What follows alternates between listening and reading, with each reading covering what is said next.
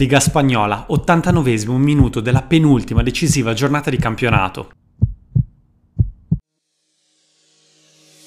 Al Camp Nou il Barcellona di Frank Rijkaard è virtualmente campione di Spagna. Non ci sono praticamente più dubbi. Gli Azulgrana infatti stanno vincendo 2-1 nel derby contro l'Espagnol. In quell'esatto momento si trovano a 75 punti, a più 3 di distacco dai rivali del Real Madrid che stanno perdendo 2-1 sul campo del Saragozza. Sembra finita e i giocatori dei Blancos in panchina sono disperati. Dovrebbero addirittura vincere la partita per agganciare il Barça e tornare primi in virtù degli scontri diretti. Sanno che dopo averli guardati sollevare la Champions 12 mesi prima stanno stanno per assistere alla terza liga di fila degli odiati rivali. Il calcio però è uno sport strano, un gioco imprevedibile che rende inutili tutte le previsioni, anche a meno di un minuto dal novantesimo, con tre punti di vantaggio su un avversario. Prima di arrivare a quegli istanti però dobbiamo per forza tornare all'inizio della storia.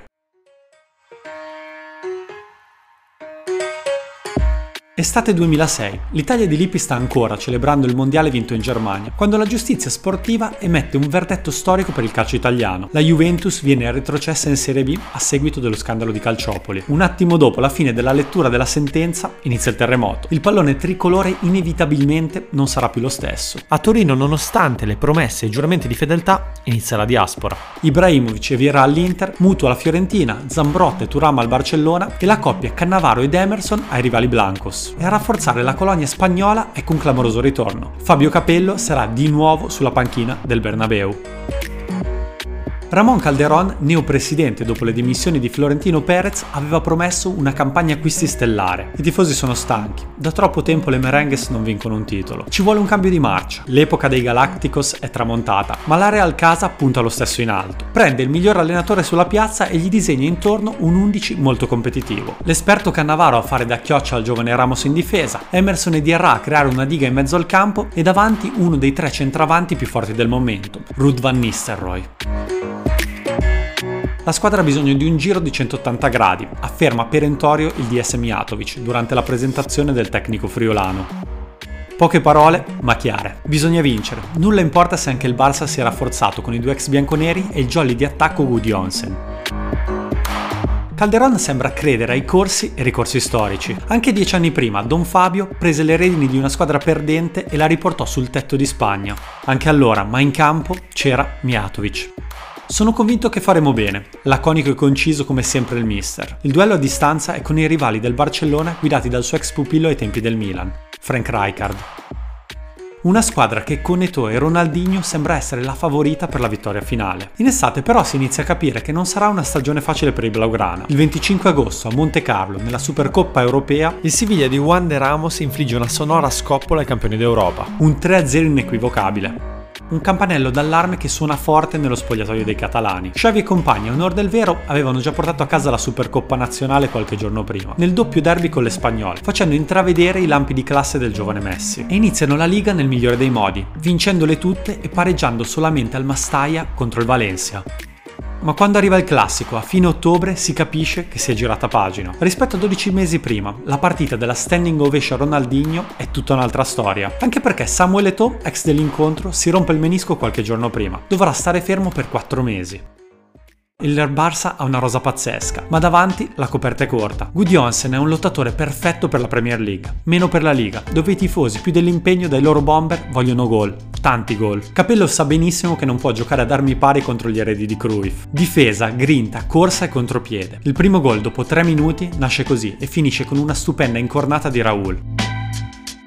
I Blancos mettono alle corde gli avversari qualche minuto, poi gli lasciano il campo. Gli scambi di prima tra Messi e Digno sono uno spettacolo, ma manca un finalizzatore come To. E nel secondo tempo, ancora in contropiede, Van Nistelrooy chiude i conti, 2-0. Casillas e compagni capiscono che la storia può cambiare, che questo non è il Dream Team 2.0. Lo sarà tra qualche anno, ma ora è diverso, ora è battibile. Difatti, dopo i 90 minuti del Bernabeu, la squadra perde smalto, perlomeno fuori dai confini nazionali. Si qualifica agli ottavi in Champions da seconda per un punto sul Werder Brema e perde da super favorita il mondiale per club, 1-0 dall'Internazionale di Porto Alegre. In campionato riprende la marcia. Il mister olandese cerca di blindare la difesa e ci riesce. Non fosse per le tre reti che l'Espagnol di Valverde gli rifila al Monjuk. L'Espagnol, il vero incubo del Barcellona di quella stagione.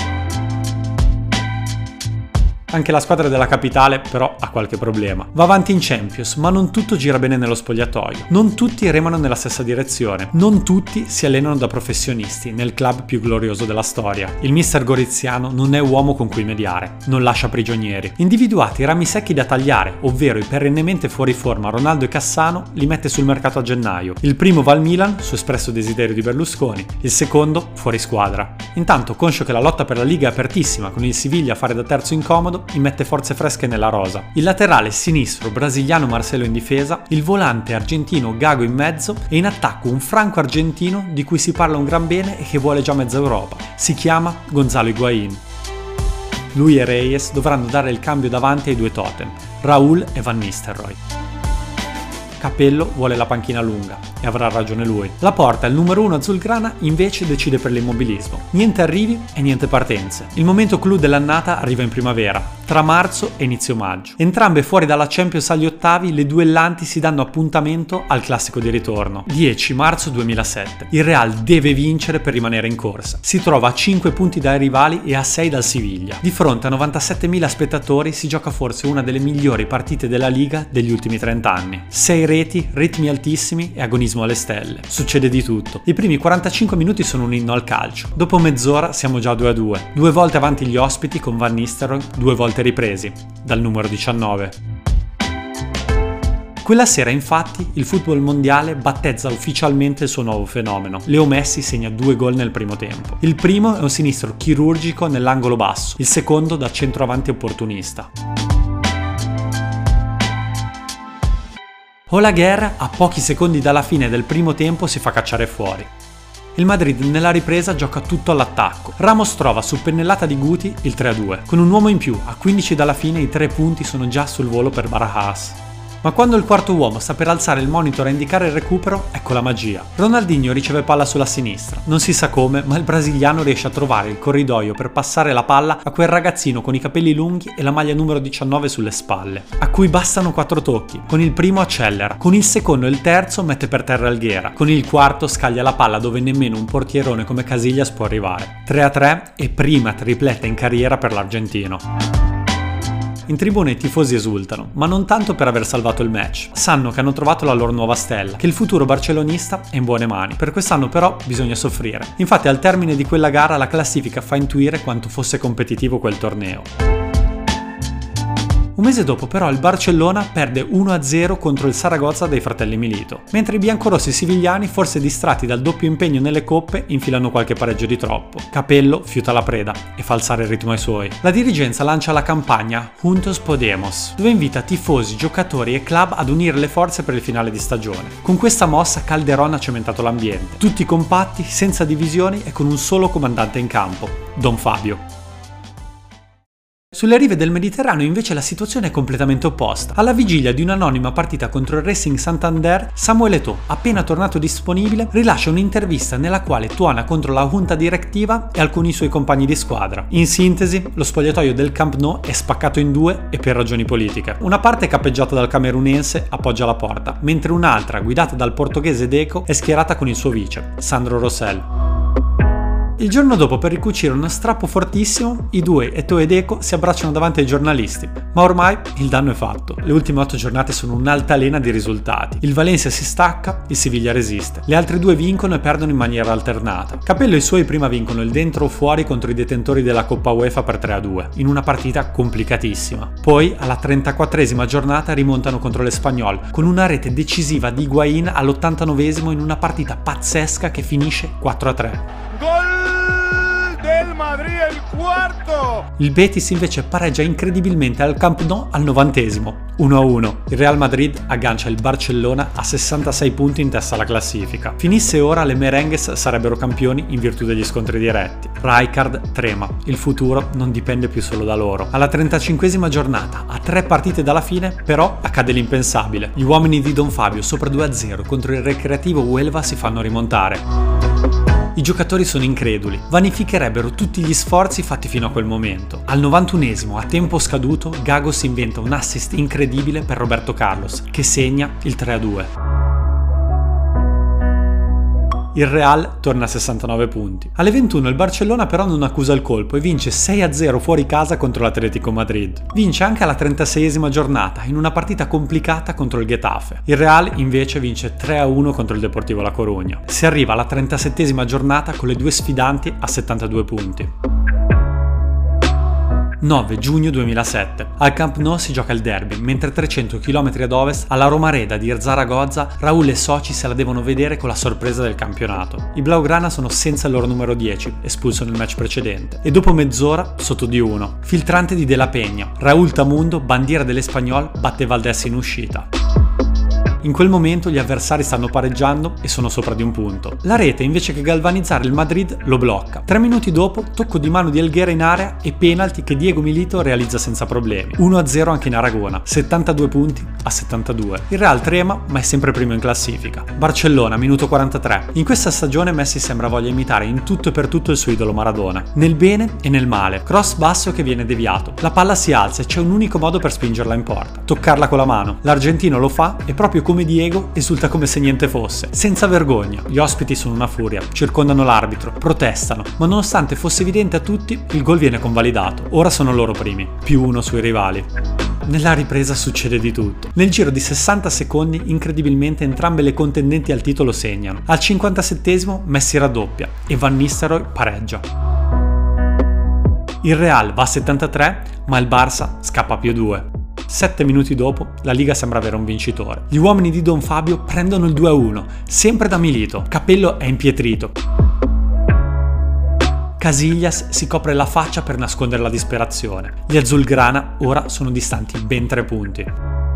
L'impressione è che sia davvero finita, dovrebbero accadere troppe cose in poco tempo. Ma il calcio sa essere incredibile quando meno te lo aspetti. Non si può controllare, non si può prevedere. L'orologio della storia si ferma all'89esimo. Guti per Roberto Carlos. Assist a rimorchio per Higuain. Il tiro non è irresistibile infatti Cesar lo para, ma non lo blocca. La mette in porta il fenomeno olandese di quel torneo, Rud van Nistelrooy. 2 a 2. Capello e i suoi però devono ancora segnare un gol e la partita è praticamente finita. Ma tra rimettere la palla al centro e ricominciare il gioco, dagli spalti sentono strani rumori. Urla, esultanze che si fanno sempre più forti. Alcuni dei giocatori iniziano a girarsi verso la panchina e allora capiscono. Emerson e Raul, dopo una rapida occhiata sugli spalti, sembrano impazziti. A Barcellona, Tamundo, ancora lui, sfruttando l'ennesima dormita difensiva, ha pareggiato i conti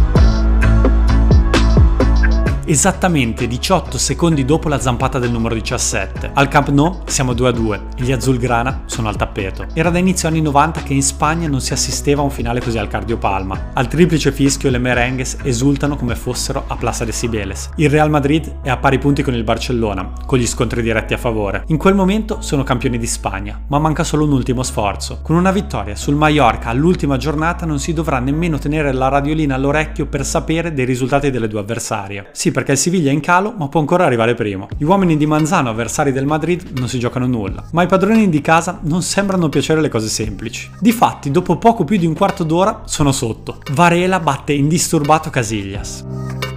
Niente descrive meglio dei volti degli spettatori allo stadio lo stato d'animo di quel momento. Un mix tra disperazione e incredulità. Anche perché a Tarragona il Barcellona passeggia 1-5 contro il già retrocesso Gymnastic. Il Siviglia sta perdendo 1-0 ed è fuori. A fine primo tempo la classifica recita: Blaugrana primi a 76 punti, Real a 73. Rijkaard e i suoi ci credono. Nella ripresa Don Fabio tenta il tutto per tutto e a salvare la partita ci pensa una riserva, uno di quelli della panchina lunga voluta dall'allenatore. È José Antonio Reyes.